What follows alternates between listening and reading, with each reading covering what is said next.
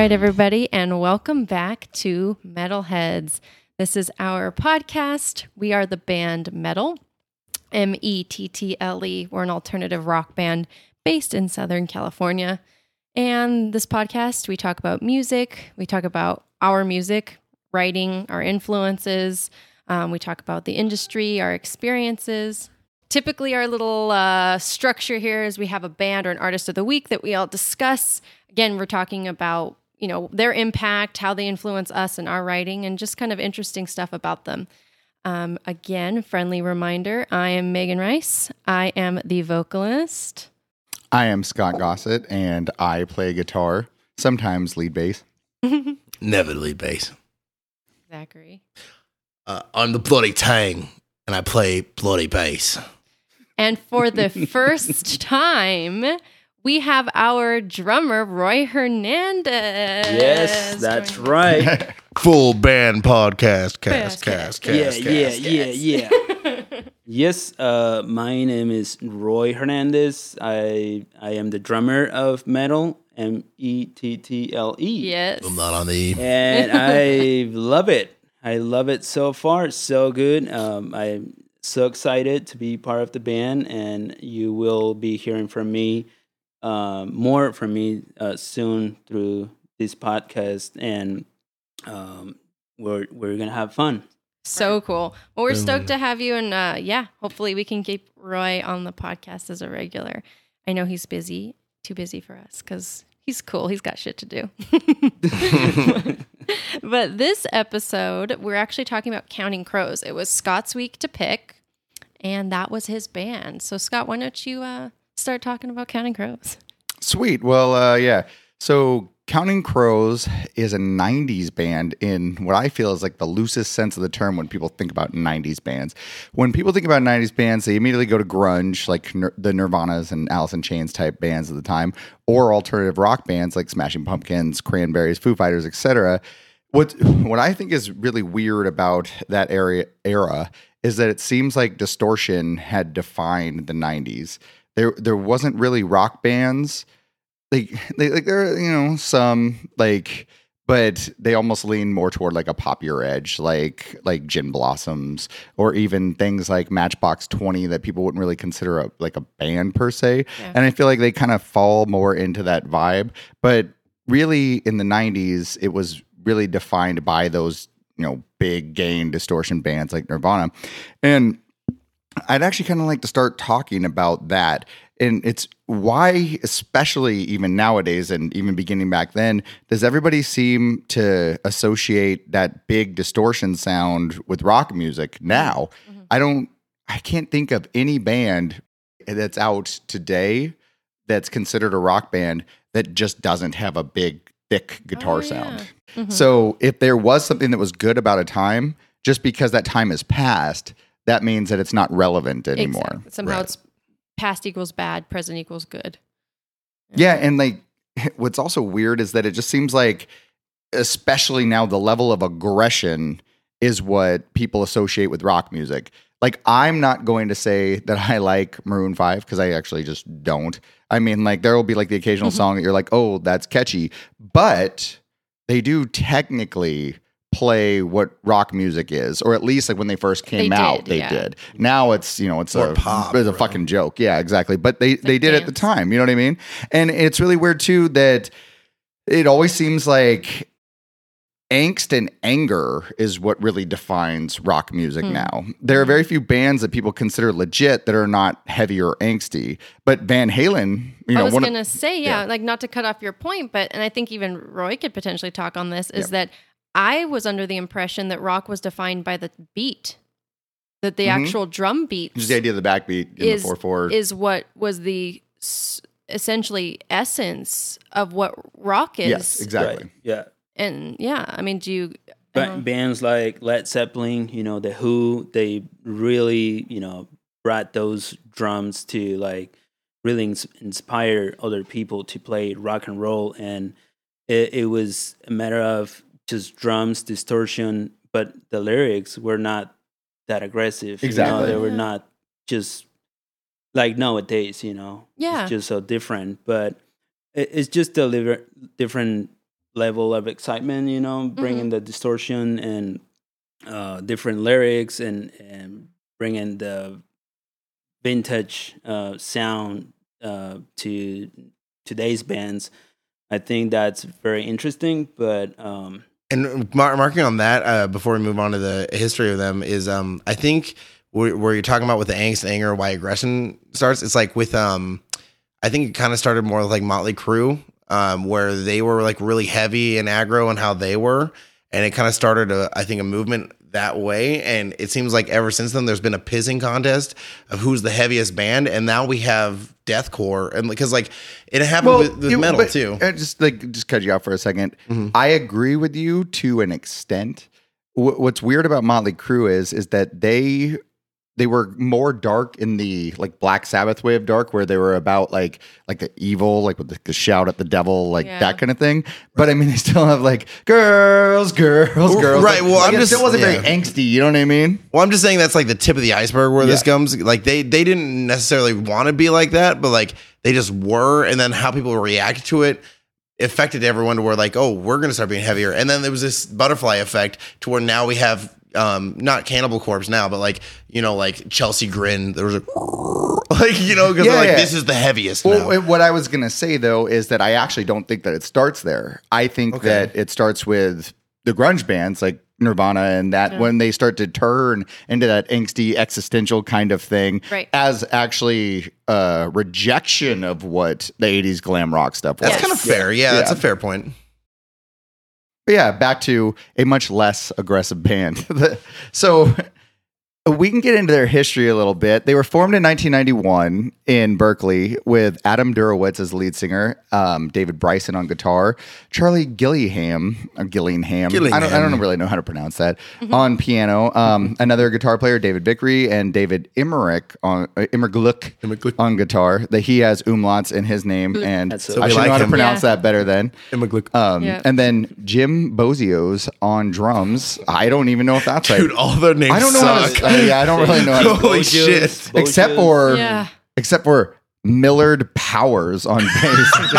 just sounds like somebody who should have been like somebody who Rocky was fighting in the Rocky. It sounds like movies. Austin Powers, like weird accountant. Yeah, that was also his brother. Powers. You know, like Millard Powers. Well, what's super cool about them is that they had a big advantage right off the bat. David Bryson, their guitar player, the main one, he had actually owned a recording studio and he had originally wanted to be a producer, and that enabled them to make demos that sounded light years better than any other band like in the area straight up. So it just made them seem more legit. Yeah. Mm-hmm. And much bigger than they were just immediately.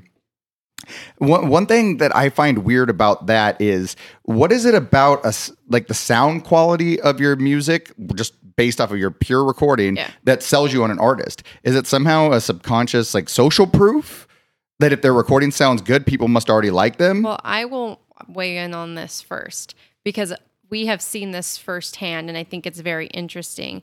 When we were working on our demos for 27 Ghosts, our first EP, we did some crowdsourcing where we looked at people's actual ratings of our songs. They were sent our demos from home, and they had to rate it and give feedback. And we did that for, 75 people or 100 people and got a good demographic of what people think. And then this was for Red and Blue especially. Then we went and did Red and Blue professionally and submitted it. And although the rating was a little bit better, the bizarre thing about it is it wasn't that much better. So I understand that. I think that I guess what I'm trying to say is that I think it becomes one of those like plateau effects where if the demo is that horrific, people are probably not going to care. But at a certain point, I seem to think that the untrained ear almost can't really tell. Well, I don't know.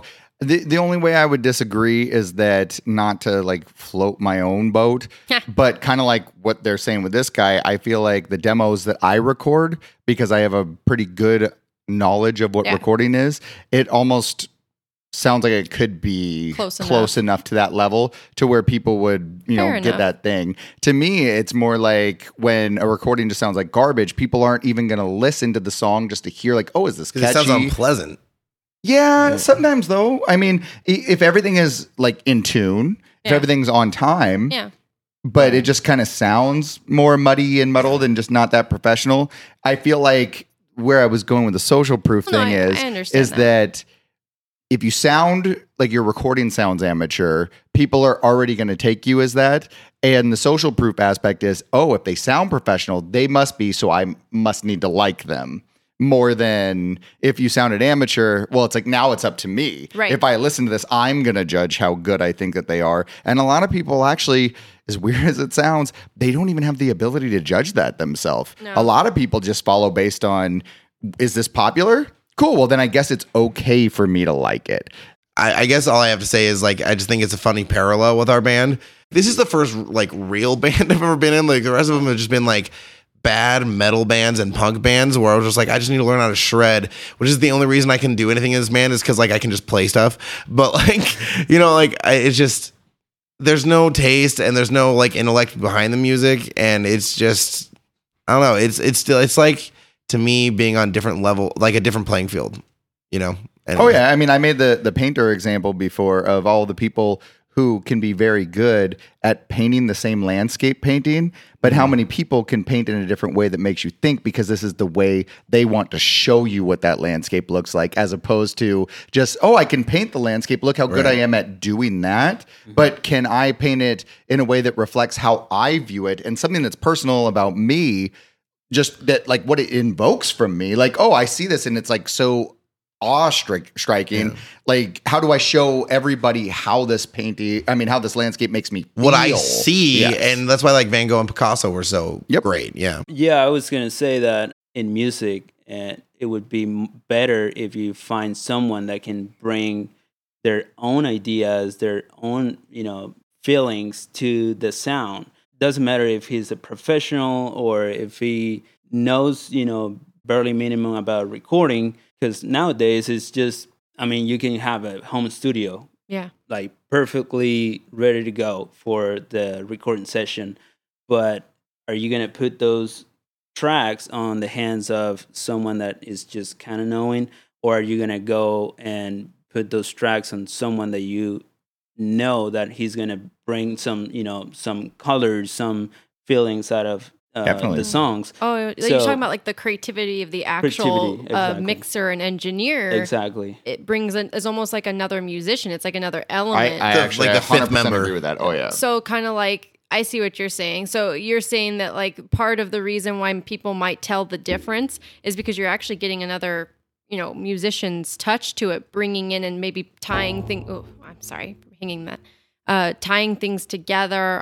That's a really good point. I totally agree, because Sean is, I feel like, just as much a part of what the sound of What's Left of the Lizard is, as much as, like, I mean, like, we made the basis and the bones and meat of it, but I feel like he put skin on it. No, you know what I mean? It's a good point. Sean being the producer of What's Left of the Lizard. Right. For, it's a good point for listeners. Yeah, people will say that there's a drastic difference in sound between What's Left of the Lizard and 27 Ghosts, and being realistic, the only thing that changed was the person who was doing it. Yeah. You know what I mean? Because we were still writing the same type of songs that we would have always written, but the person who was putting their touch on it really defined how the actual EP sounded. The bass lines were hotter, but that's not... No, you know, they did what they did. They're hot. Yeah. But. Probably moving right along. But back to Counting Crows. At the time, they didn't know any record label people. I mean, as most normal people wouldn't, I would assume. But they knew that their friend's dad was a lawyer. So they were like, well, you know, he makes money. He can do things. So maybe he could figure out how to, like, help us out. So they sent their demo to the lawyer, you know, because he would be such an authority on such things. Oh, yeah. Yeah.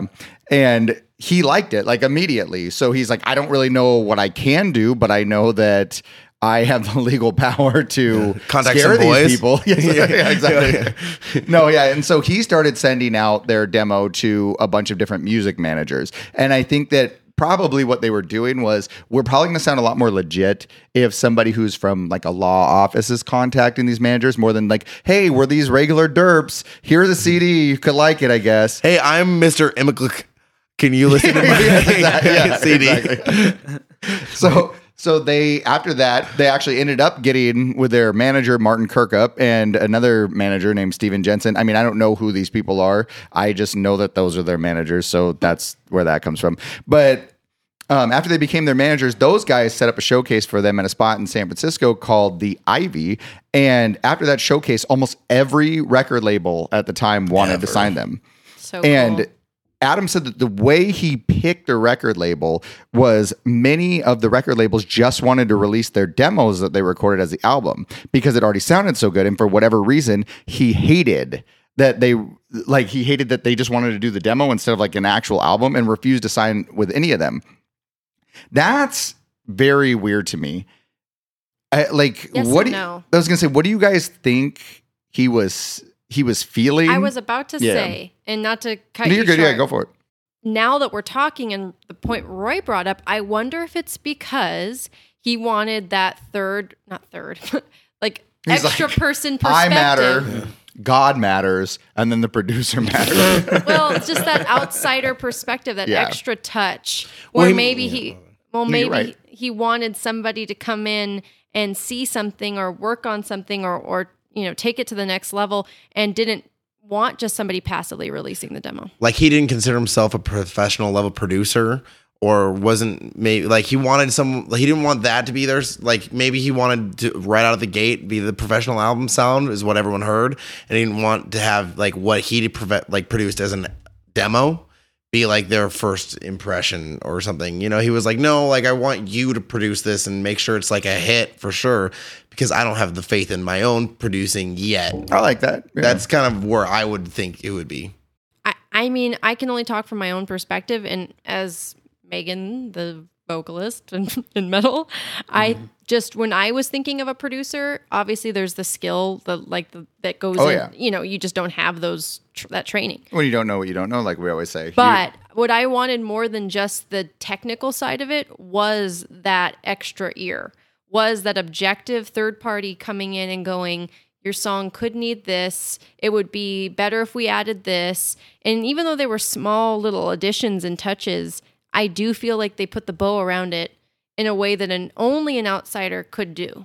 And for me anyway, like especially when we first started working with Eric, because he did spend so much time working with a lot of big bands in the 2000s, it's almost like you know what something that people are going to like sounds like. Sure. So maybe you hear our song and you go, no, that's all wrong for this reason. Like something that we can't understand. Like, oh, we just made the song and we actually liked how it sounded. Yeah. But is there something that we're missing that we don't actually know that we're supposed to know? Exactly. Mm-hmm. So they started to record that first album and everybody knows what it is. It's called August and Everything After. And they all moved into a house together and started laying down the tracks. Mm. We love this idea.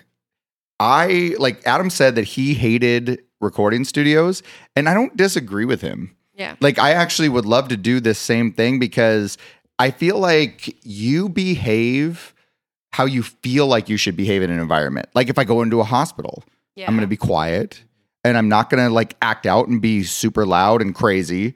But if I'm just around my friends, I'm going to act different. So if I go into a recording studio where I don't know anybody, and another annoying thing about recording studios is that they dote on you hand and foot, and you can't even like, oh, I want to get coffee. They're like, no, we'll get somebody to do that. It's almost awkward. Yeah, it is very awkward. Yeah. Exactly. So they like have people who go get coffee for you, and then you just sit there and you're like, okay, well, cool. I guess this is what I do. Oh, I want an energy drink. Yeah, no, we got that. And you're like, ugh, like, can I just do my thing? Like, you don't really feel like you can get into who you are. Mm-hmm. So I think that idea of like working in a house with just the band and whoever your producer is and the recording stuff would actually allow you to feel more comfortable and let a lot more of yourself out for the recording process. And Incubus did the same thing. When our last episode, we talked about that. They did the same thing on the Morning View album. Mm-hmm. And, you know, we said the kind of the same thing. Like, well, not like we touched on new points here, but it's like, yeah, like that just seems like a great idea for a creative environment. I actually I'm divided on this. I would not mind coming fully prepared into the house to plainly record it. But the difference is that Incubus and Counting Crows were there for like a better part of a year and wrote it and recorded it. This is where I differ. I would 100% agree. It's a nicer environment. One of the pros that they talked about was that each room had its own sound. So depending upon where they recorded, you actually get to feel the space of whatever room they were in, which is great. It does feel more intimate that way. It feels more raw. But I could not write, I don't think. And you're not home? In my own, yeah. But also with other people around sometimes. Sometimes she just needs I'm very weird in that way that I can't write. It's very frustrating. It's very distracting when it's just me and Scott. Scott is like an invisible person. Sometimes he could just kind of fade into the wall. I wish people could see what I was doing right now on the podcast, but they can't. I was pretending to be invisible, and I don't really know how that works. And he really, we're married, so I guess it's like, no shit, we know each other. But he understands when I just need it. I'm working and I'm in the zone. I don't need somebody telling me if I'm humming through a melody or picking something. Oh, I like that. Or, oh, what's that you're doing? It's like, shut up. Don't even comment on it. I don't even know what I like. I don't even know if I like this. I don't even want to honestly even address you for commenting on it. I get so hyper focused and I actually can't block things out that I need it around me to be controlled and not chaotic and not have too many interruptions. Honestly, I will put on a song that we're working on for hours and sit in the living room or in my room with it playing out here, just because it's I'm in my bed, I'm in my space, and I just zone out and read and think. And I don't know if I could do that in a house full of people. I mean, even if it's my own band, I don't know.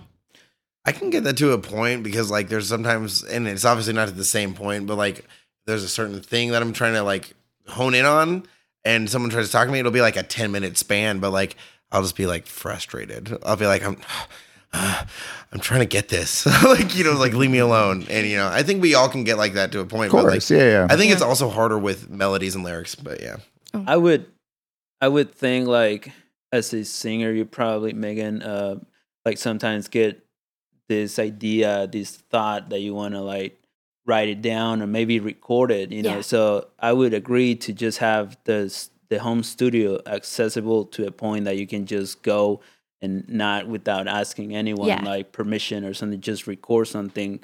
But for myself as a drummer, I'd rather be prepared on my own, just work the songs and then just show up at the studio and ready to record. Yeah. And any tweaking or whatever that can happen is fine by me. Even when we go into the studio and I don't have, we don't have harmonies prepared and we come up with different ones or whatever. Right. That doesn't bother me, but the meat and potatoes of it, I don't know if I could pull that off, to be honest with you. Yeah. What's so hard about it too is it's not just a melody. You're also putting words to these melodies and meanings in a story, which is so different. Yes, there are sounds and things we do trying to dive into an emotion, but with a whole story you're trying to produce, also with the melody sounding good, it's you're doing two things at once. Mm-hmm. So I can understand that being taking a whole nother level of mental isolation because. It's not when I play a C, it's saying cheese, or something. You know what I mean? It's just making the sound. So yeah, it's. I mean, I've never really done it, so I respect that a lot. After they all left the home and the record was done, they faced an issue that we feel actually kind of plagues us: is that everybody liked the songs, but where do they fit in? They said that. There was no radio stations that thought their style fit anything. They were just too old for traditional teen-driven top 40 type of stuff and too young for a classic rock style station. So the traditional music system didn't really have a place for them. Yeah. Then they were able to get a gig on Saturday Night Live, and that's when they exploded. That's crazy that you go finding a radio station to Saturday Night Live too. No, it is very wild. But this is something that Megan always talks about. I could probably let her elaborate on in a minute. But it's back then, music was curated by people. It wasn't really curated by the labels as much because radio stations had the ability to choose what they played back then. Mm-hmm. Mm-hmm. Nowadays, all radio stations are bought out and they're going to play the same stupid 5 songs over and over and over again. Because I like it like that. Yeah, exactly. Like Cardi B. Yeah. But yeah, no control over what they play. But back then, people could go to a show and they'd say, you know, judging by the response, everybody loves this band, everybody hates this band. I mean, even back to like the stupid stuff you'd see from the 1920s where somebody get up on stage and people be throwing tomatoes at them. Yeah. You know what I mean? Like the people really curated what the music was. And I think that that's what happened when they went on Saturday Night Live is now that you just shoved them in front of a mass audience and people got to decide whether they liked them or not. It didn't matter if you were young, if you were old, if you were whatever. Yes. If, you know, if people thought it was good music, then bam. Yeah. You know, the ratings shoot through the roof and then all of a sudden everybody knows that they're good. And everyone had an ear for for actually making their own mind up as to what music they liked. I mean, at the same time, and, you know, what was his name? Adam or whatever was lamenting about this, that he didn't want to have like the Hootie and the Blowfish effect because the same thing, you know, Hootie and the Blowfish didn't have an appeal that was specifically like one certain genre. Oh, he's looking at a bunch of dads. Yeah, exactly. They don't have like a look to That's them. That's so true. Yeah. They just were, yeah, like you said, just a bunch of dad looking people, but their music was so catchy that it exploded and people couldn't, you know, stop loving it. So I think that you're right. Like it was one of those situations that we can definitely identify with, that we don't fit a specific genre and we're fighting an even worse battle right now with the state of music.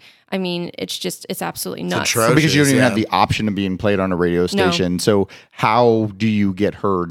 Period. No. I mean, I feel like the direction that we're trying to take just by running Facebook ads with our songs is kind of that same Saturday Night Live approach where we're going to send this out there to find the people who like us. Yeah. Because if they like us, they'll come follow us on Facebook or they'll go listen on Spotify or whatever. And that's it. But you don't have the luxury of the reach of Saturday Night Live hitting X million people immediately mm-hmm. and being a top rated show. And also the connotation, the clout, that's what I was about to say, that comes with, oh, well, if they're on Saturday Night Live, there must be something to watch. So it's a whole nother system that just absolutely sucks. As I've said a billion times, the industry right now is, you know, and I'm not an anti-capitalist, but it's as capitalistic and automated as it gets. Anybody in the industry wants to just make money. They don't want to make music for the art of it. They want to mass produce something purely business that they know will sell. And the reason why they think they know it will sell is because they've literally got it down to an algorithm. Yeah. Oh yeah. It's not even about curating artists. It's not about, you know, freaking A&R departments developing artists. They don't even want to take a risk. It's like, you could even try to argue like, oh, well, you know, pop music in the 90s. I don't care what you say. Pop music in the 90s is still light years beyond what it is now. Right now, it's actually, in my opinion, we've all made this joke that it's like they're almost playing a joke on the mass populace by saying, how stupid and terrible can we make something and still have dumbasses gobble it all up. Yep. Well, they also like scientifically know the rhythms that stick in humans' brains. I was going to get to that. Yeah. I was going to say Max Martin in the 90s, who was in the 90s, was a producer that did, you know, everybody under the sun at that time. Like he did Backstreet Boys songs, he did Britney Spears songs, he did NSYNC songs, and he claimed to have found an algorithm pretty much that just he knew that whatever song he made could be a catchy, good song and be a hit. Yeah. And so once people figure that out, they're like, okay, no, this is just a business. Yeah. And all we're going to do is just base our music off of these things so that way, no matter what, you're going to have to like it. And people just do psychologically. Yeah. They don't so it's like, well, then why not? And if they know that they can just hit like... It's also that paired with marketing and understanding psychology, social psychology, in that you now know how to force somebody into liking something that is not even good. You take something that's basically rudimentary, you know, like triggering a brain based off of, or you're triggering your mind to, you know, gravitate towards it based off of, like you said, this algorithm. And then you have this other manipulation of just intense marketing. Like they've completely, everything is so controlled now and everything is so manufactured so that you just ingest it and consume it. It's not like they're going, oh, please like this. We're going to put this out and cross our fingers. Let's hope that you like it. They're going to make you like it. They're going to beat you over the head with that. Yeah, because they have now, like I said, marketing is just psychology. They have completely figured out human behavior and how the mind processes information, and have delivered this to you so that you have no other option. And that's what absolutely kind of sucks, is that they've taken, you know, mainstream media has literally sucked the life out of people's everything, people's creativity and people's personal identities, and have just been like, I'm going to program you like your little computers. Well, and this is a topic all on its own that I think is like, crap, like how far down the rabbit hole can you go? Because it makes me think too, like, you know, we had like some person who was trying to trash us online saying that, you know, it was just Megan and her hired guns in the video, that it was like this was like set up like the same way we're talking about by a record label, and this is all just stuff that we make ourselves. Yeah. None of this, like, obviously we wish, you know what I mean? Yeah. Like it would almost be better at that point, but no, like it just stuff that we do at our house. No label. Yeah. Well, no, it wouldn't be better because it's like we'd be Cardi B or Billie Eilish. These people though, they like, you know, I could get into the whole Camel, Lion, and Child Nietzsche thing, but that's too much. Neither here nor there. It's like it's way too long for this podcast. But what they're effectively doing is that person instead goes the opposite, and they go for the least polished, most ridiculous sounding thing, even if it's not even good, because they're like, I know that they're not forcing it down my throat. Yes. Like, so they're like, as long as I know that there's no way that this is being fed to me by the record labels, then I'll like that.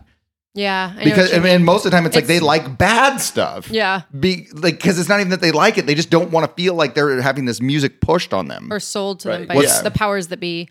Well, now that, you know, we've traveled down that rabbit trail, I feel like this band in general just has like the potential so much for all of that, just because of just the ambiguity that the music was at the time, because they were just so not what that was. Their breakout song that they played actually on Saturday Night Live that we were talking about was Mr. Jones. Megan hates it, and I love it. It was the type of song that makes me feel is perfect. It reminds me of like a 70s style rock song. It's like insanely catchy, but still has a real soul that no matter how catchy, it never makes you feel like you're listening to a pop song. What I mean by that is it's not like I feel like it was written for radio. It just feels like it was something that he needed to say. Well, and let me just preface this by saying I don't hate it because I think it's a badly constructed or badly done song. It's just that there's just... You know, when you get annoyed, like there's just a phrasing or a way that somebody sings something like, Mr. Johnson, like he has this like weird way. Sorry. I'm personally offended. Right? He has this like really weird way of being a little too whiny and pitchy at times, which I get it. It's like there's, you know, elements of that seem like super emotional, and like I totally understand. Like it's raw. It's just I'm just here to say what I need to say, and it's like it's cute, it's kitschy, but sometimes it just like really like grinds my gears. That's the only reason. God, oh my god. That's the only reason why I can't handle that one, because I just don't. Like his inflections, especially in that one, just like, yeah, stop it. No, for sure. But I mean, but like, it's super catchy, but I just don't feel like it's like written for the radio. No. Like I always play NHL 19 because anybody who follows the band knows that we really like football and hockey. And so yeah, exactly. While I'm sitting there playing NHL 19, you hear a bunch of stupid songs that sound like they were made purely for the radio or the video game. Yes. Like there's this song Natural by Imagine Dragons. And it's like, this song sounds like the only reason they wrote it was for the sync licensing or just to be on the radio. It's like, because who is singing about somebody being a natural at something? That's like, you're a natural. You don't even feel like that about that topic. Like an emotion that ever invokes that from you. You're like, what is he doing? Looking at his like little kid's like 8-year-old baseball game, being like, "Gosh, you're a natural." Maybe if he's naturally better than him at everything, I guess. Possible. But like, that's the only thing I can think of. Well, I think that's already been kind of outed. They're making it because they know that it's going to be used for this X purpose, like you just said about the video game. And the one thing that I will absolutely give this guy as far as writing his melodies and his lyrics is I agree with you that he does write them from a perspective of he just has a story and something to say and figures out very, very cleverly and very sophisticated how to write that into his songs. Like I think, in my opinion, he's kind of like the opposite of a Brandon Boyd and Jenkins, Third Eye Blind. Oh, Steven Jenkins. Yeah. Steven Jenkins. He's like the foil, I should say, to them. And that I feel like both of those people have a lot to say and have these thoughts of like, I want to write this. And I want to specifically say this in my song. But they don't know how to write it. But yeah, they don't put it in a really like clever or melodically like pretty way that makes it seem very catchy and have like has strong motifs. They kind of just like, oh, these notes are in the key. Let me just do that. And what I think is awesome about this guy is he really does have a sophistication for writing a melody by still keeping like very like verbose phrasing. Like he tells not just simple stories. Like if you actually listen to the music, like they're very detailed and very like sophisticated. It something I like about Alanis Morissette too. Yeah. This song, Mr. Jones, I heard an interview that they were interviewing the drummer Jim Bogios, and he said at some point when they released this song, Mr. Jones, it was such a hit, you know, in that town or probably like whole Berkeley or San Francisco area, that. He noticed like sometimes if you go to like a store, buy a pair of jeans, the store will put like a cassette or a CD or something in the back promoting Mr. Jones' song just as a single. Mm. So I was just blown away by that. That was really cool. That's actually pretty cool. Yeah, I wish everybody would start doing that for us. Right? Yeah. Damn it, put red and blue in your shopping bag. Anything in anything. I know, right? That's actually really sick. I can see it happening. Right? Tang dolls everywhere. It's like little, just little voodoo dolls of Zach. And then they just poke me in the butt and I'm like, oop.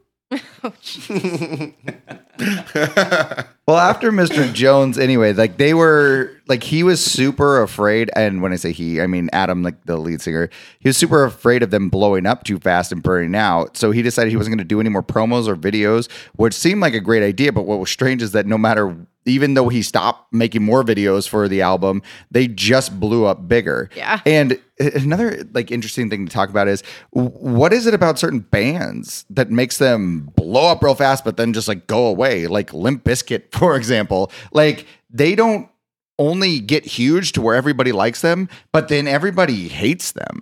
Like what I personally think is that it's because the media pushed them so hard and everybody believed that they were supposed to like them that once you got over the honeymoon phase, you realize you never really liked them that much in the first place. No, I think it's just like contrarian effect, just kind of like the Nickelback effect that everybody really loves to hate Nickelback because of the popularity. And I will say this is on another level though, that I might not be onto something for the population as a whole, but at least for me, I wonder, because this is kind of my criticism of Counting Crows, is that they kind of seem a little bit like one-trick ponies, and as an artist, it actually makes me like ruminate on my own music and try to make sure that this doesn't happen to me. Is that I, especially with like Adam, the lead singer, it's he has a very specific phrasing and style that is pretty strong and consistent throughout. Like there's really not a whole lot of diversity in the choices that he makes as a vocalist and as a writer. And I wonder if this fizzle out effect, because this sometimes happens to me just as an observer or an audience member of like, light life taking in art, is that I will get really excited about somebody and then realize they're a one-trick pony, and then that's I'm like, oh, you're a genius that you can do that. Well, not really, because that's all you got. You can't really you're not really versatile. And I'm not saying he needs to come out with like a reggae record, but I'm saying that maybe what happens is there's the honeymoon effect and they're like, okay, more. And you just kind of keep giving them more of the same, and then they're like, well, I've already seen that. I want something different but still good. On the flip side of that, and maybe again people could be like, you're crazy, all of his shit sounds the same too, is I would think a person who's good at that is like Michael Jackson. I feel like he actually created a diverse like discography that you can know it's Michael Jackson, it's his sound, it's his touch on everything, but there's a lot of music that is versatile. Like it doesn't all sound the same. It's a lot of collaboration though, I think. You know what I mean? Like a lot of different producers. A lot of people think working with different ideas for other people, that it's like not like in isolation. Because the way that I would probably differ on all of this is, do you discredit Thomas Edison for coming up with a light bulb? No. No. I know that's what you're saying. I'm not taking away from his talent. I'm saying to answer your question about the burning out and why do people lose interest. So what I think it is I think it's that people, having an ego, they try to drag it out too long. It's like there is a shelf life for everything that you're going to do. The artist or the audience? Oh, the artist. Okay. The artist does. Because after a certain point, you are you. Every facet of you is just what you are. And you really aren't capable of much more. You're not unlimited. You are. Yes, exactly. You are a culmination of your experiences and your... Exactly. So once you've given everybody everything that you can do, if people still want more of that, like you can keep making CDs if people are just like, no, we just like your thing, so do that. But to expect somebody to really be able to do something completely different, I mean, it's kind of like Prince.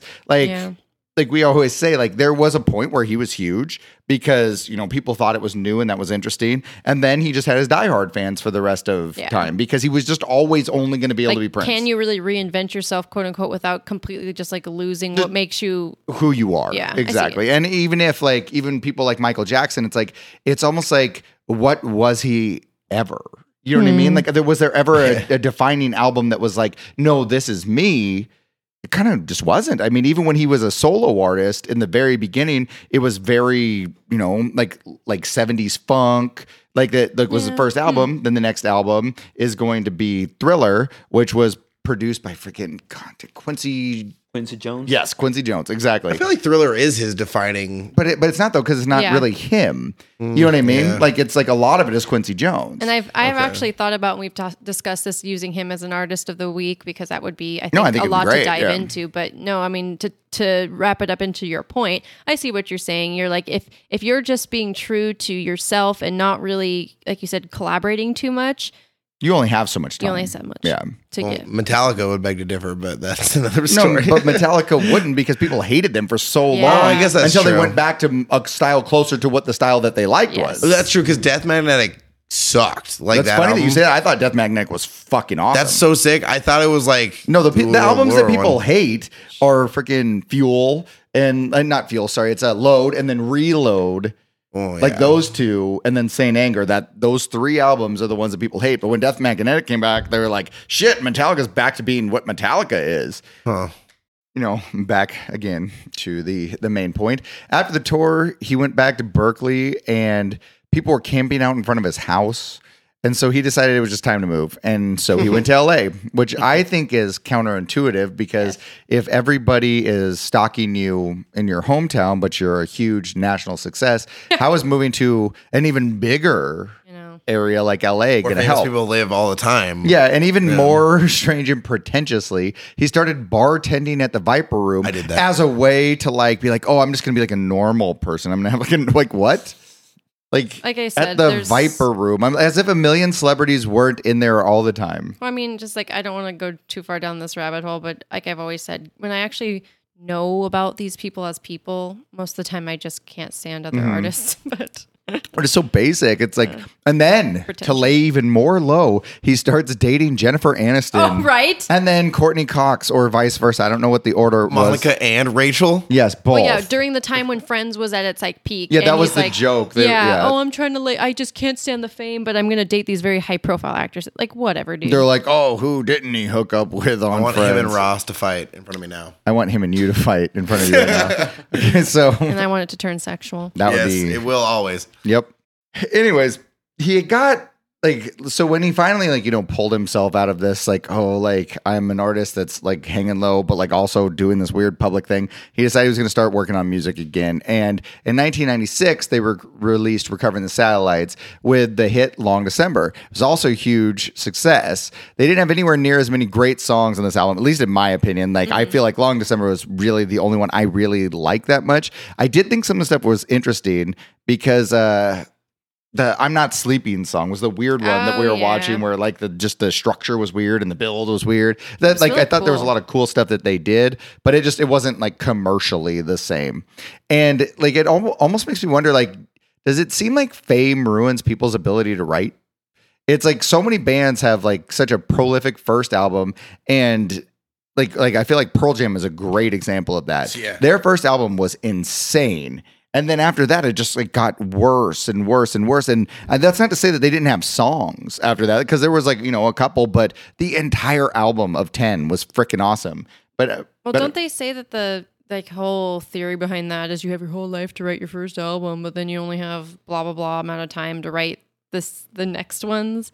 That's kind of like what the industry. Yeah, but some people do a great job all the way through. I mean, look at like... Like an excellent example, who's somebody we're going to get into later, because this is like Bruce Springsteen. He has a million great albums. True. I mean, maybe people will say like, oh, like Born in the USA is like maybe like the best one to the general public. But I mean, I could name... So only some people fame ruins their ability? Yeah, exactly. Like I think some people, like they just have it in them just to continue just doing it. I think Sheryl Crow. I was going to say Sheryl Crow. Don't talk about that. Just because prior to fame, she was awesome. And then she's like, now I want to soak up the sun. And I'm like, yeah, I know. You're like, just don't do that. Go back to being upset. Somebody, I want to soak it, yeah. Somebody, well, even Alanis Morissette. Somebody break up with her and give her a drinking habit so that she can write again. Right, because Alanis Morissette's first album was killer, and then the rest were whatever. Totally agree. I think fame can ruin, you know, the artist's way to write songs and really like put the feelings out there.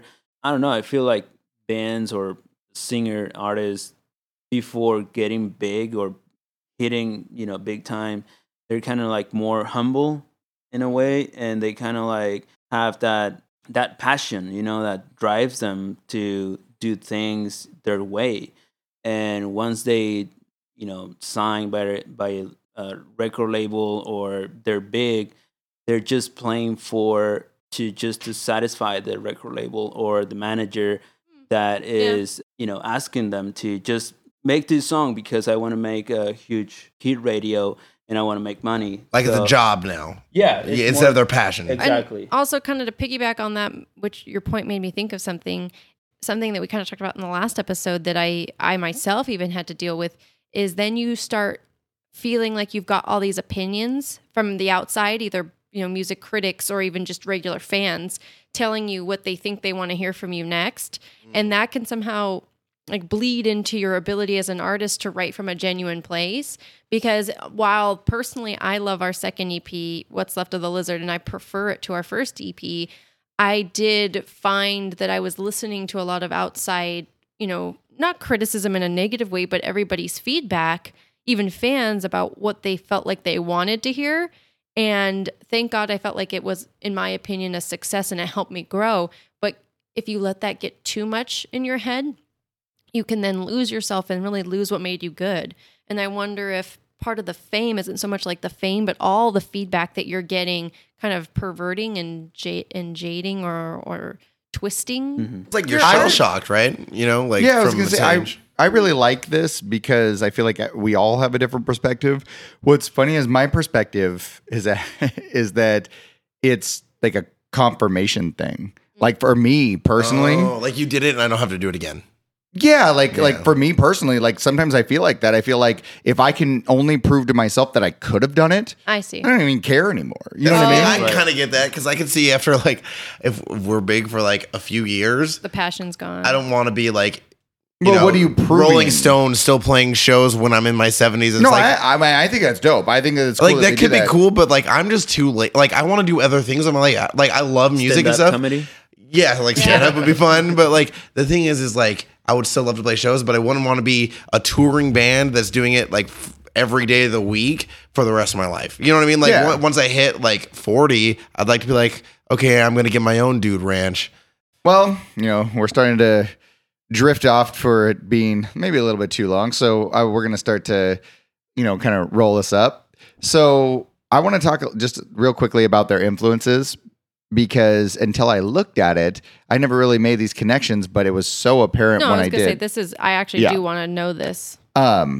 So main influences are Van Morrison and Bruce Springsteen. Makes sense. And I really love both of them. And I almost feel like an idiot for not picking up on the Van Morrison one first, because Van Morrison is so blatantly obvious with the organs and just like the basic strumming guitar parts that remind me of just stuff like Wild Night by Van Morrison.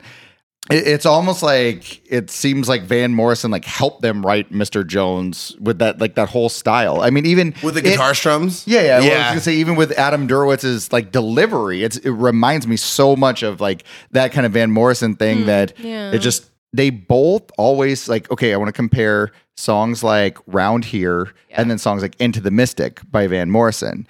They both sound so reluctant, and it's like this is like another thing that's like it almost like gets me right in the feels. They both sound so reluctant that it feels like they're only giving you a part of the story because it's as much as they can actually reveal of themselves when they're singing it without like painting themselves. Yeah, exactly. Like it's like this is as much as they can actually like give it because they don't even want to let you know all of it because it's just too much. That's very interesting. And there's so many no music has emotion like that. Oh anymore. Yeah, no, not at all. Like nothing that you're going to hear nowadays. That's like nuts. And I would love to hear something like that come out again. That's like real. Yeah, you know, just have to make it. Yeah, right. We'll just make it. It's true. Yeah, and then as far as Bruce Springsteen goes, like when I listen to stuff like Long December versus something like Living Proof, they have this weird uplifting feeling that I can't really describe any other way than like when I listen to it, it really just makes me feel just alive. Like it reminds me of how human I am and like just like all of a sudden, like you just feel it, like oh wow, I am like this day, like really this is a thing. Like, I really think it's his storytelling ability, and it's something that. You know, in studying this for the podcast, really helped remind me of what I want to do in this next EP is not just write something that's a pretty picture with a bow on it. Like, I mean, obviously everything has meaning, but sometimes I cut things short or I hold back because I feel like, oh, but big picture wise, I want a certain simplicity to it. But I think that he has such bravery in that he just says, no, I don't care how bizarrely convoluted and detailed this story is, because that's life, you know. I'm going to tell it in its entirety, and his bizarre specifics that are just like you couldn't even. It's not like a generic love song or breakup song, like. And I say bizarre in like a good way, like that. I just couldn't even fathom how you know it's real because there's no way somebody could have made that up. It's way too specific and it's way too poignant, and that's what I really admire about him and what I want to try to achieve in the next. Well, and it's nuts that it's so weird how he can summarize it all up in one song. Yes, but then leave such specific details. Like, how do you summarize something so well and still be so specific in your summarizing? And I think that that's like my struggle is that I want to tell a story about like with my lyrics and my songs. I want to tell a story, but I feel like if I get too specific, I'm not going to tell it. I need to get broader so that people can see a big picture. Because if I get too specific, I'm going to lose people and be like, well, what's this line mean? And how does that connect to the next? And what does that mean in the chorus? And he does just such a freaking good job of that. And I mean, I think that that's what you're picking up on, not to speak for you, but I mean, at least that's how I feel about it when you're saying like feeling alive and feeling 100%. Like think really about the line that connected. He says in Round Here. That's the big one leading into the chorus where he says she has trouble acting normal when she's nervous. Yeah. Like that line, like it's the pre-chorus line effectively leading into the whole chorus. Like that is just like, that's like a specific person. And it resonates with everyone. Yeah. You know what I mean? But he's talking about a specific interaction with a very specific person. Yeah, it's very cool. They've had a couple collaborations that all make sense. I mean, you listen to the Wallflowers, and to me, like, I keep saying to me, and it really cracks me up. But yeah, so they collaborated with Wallflowers on Sixth Avenue Heartache, or at least Adam sung backup vocals on that and helped him with the writing. Makes sense. And you know, like in retrospect, when you don't know any of this stuff, you go back and you go, "Holy crap! The Wallflowers sound like a." Counting Crows cover band. Like that, it almost sounds like that band was spawned out of the fact that Counting Crows existed. Yeah, like it's Jacob Dylan's the son. Yeah, Bob Dylan's son. Yeah, exactly. And then he had written songs with Ryan Adams, which again, like that makes perfect sense. He's a storyteller kind of guy, singer songwriter. If anybody has not had the opportunity to listen to this, you have to go listen to the Counting Crows cover version of "Friend of the Devil" by the Grateful Dead. I hate the Grateful Dead. There is nothing about them that I like. And maybe you guys need to go into the Metalheads group and tell me what I should like. Yeah. Because God damn it, I have tried so hard because their logo is so fucking cool. Everything about it is just so bad. And I don't understand what the appeal ever was. Maybe it just, you know, it was a movement. Like who knows? But just cultural thing. Yeah. Just, like a jam band. Yeah, but to me, jam band is an excuse for we don't want to have to actually sit down and write something. Right. Like they just do it. Like, okay, cool. We're just going to go forever about this. It's like, I can do that. And if you guys want me to, I will do that. But this our 30B will be just me and Roy and Zach on Jam Odysseys forever, just to prove that we can do it. But believe me, it's garbage. But Counting Crows version of Friend of the Devil by Grateful Dead, it's like they wrote the song. The way that their version is so fucking cool. It's a true cover because it's their own arrangement. Yeah, it's just so different than what their original song was. When Scott showed it to me, I think it's probably one of the best covers ever done. Yeah. Like, it's just so much better than the original sounding-wise. The mood, everything about it just is, it's like they really executed what the song was supposed to be. Yeah. Oh my God, like night and day difference, you know? And the very last thing, he also, Adam Duritz, helped write a bunch of soundtrack songs to Josie and the Pussycats. Yay! Which Josie, I love Josie and the Pussycats. So sorry, say that again. Oh no, I was just saying that they that Adam helped write a lot of the songs on Josie and the Pussycats, which are all originals. They were not performed by him. They were performed by a band I believe called Letters to Cleo, but he helped write all those songs, and it makes sense because you know he's an excellent songwriter, and all those songs were catchy as shit. Oh yeah, they were. That's hilarious. Well, for our final segment. Do they rock? The end of this podcast, ladies and gentlemen, those of you who are new, we all go around the table and we say whether or not the band or the artist of the week rocks to us. All right, so here we go. We're going to go one by one. I will start, and I'm going to say yes. The Counting Crows do rock because I really do appreciate their writing, the thought that goes into it. They were very original. They had their own sound. They did whatever they wanted, and it didn't really matter what the mainstream was trying to pigeonhole them into. And I think they just really execute and kill it every time. So I'm going to go ahead and say they rock. The Tang says, sha la la la la, yes, they do rock. Because, I mean, honestly, just based off of that song, because I really don't know very many of their songs very well. But I mean, from what we've discussed, I think it's really cool. I see a lot of parallels with our band. Roy. I think Counting Crows definitely rocks. Nice. Because, I mean, like back in the day, they really brought that new scene of music, you know, that new culture of sound and everything. So, yeah, I really like the songs, how they... like their structure, you know, they're really like the musicianship and in that band is excellent, and plus the lyrics has got a meaning to it. So I really like it, and I think they're rock for sure. Nice, Scott. Yep, I agree. I say Counting Crows 100% rocks. That's why I picked them.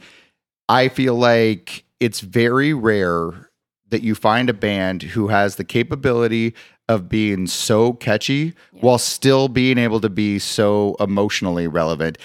It's like every single time when we talked about this on the podcast before, that pop music is about being catchy. Mm-hmm. So people usually immediately dismiss music that's catchy as something that's meaningless because obviously it has to be manufactured or it has to be created by somebody, because why would it be so good if it wasn't? I mean, that's obviously not just a normal person writing, but when somebody has the ability to be able to translate something that they feel to everyone, which is what I actually believe catchy is. I don't believe that just because something's catchy, it's bad. I feel like if you have the ability to write a song that is catchy, and what catchy is to me is makes it relatable to everyone, but then you also have a meaning that also through that catchy message is able to actually make people feel something emotionally, then you did your job better than anybody on this planet. Nice. Well, on that note, we'll go ahead with our outro. I think this was a really cool, productive podcast. A lot of interesting things.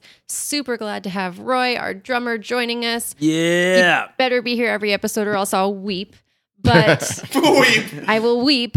Next week will be my week. And next week. It'll be my week for Band of the Week, Artist of the Week, and hopefully we can get Roy the week after that. Yeah. Oh, yeah. Do. All right. So find us online. Metal is our band, METTLE, Southern California alt rock band. We are on Spotify. We're on Apple Music, anywhere you can find music. Please go on Facebook, like our page, and add yourself to our Facebook group, Metalheads. We discuss everything in the podcast on there. There's a big group of you. We love to hear what you have to say. If you hate what we say, let us know. Drag us. Tell us all you want to tell us in that group. And yeah, go listen to our music. And on that note, have a great night. Tang out. Sha la la la la la. Yeah. Tang out. Yeah. That's what you're supposed to say.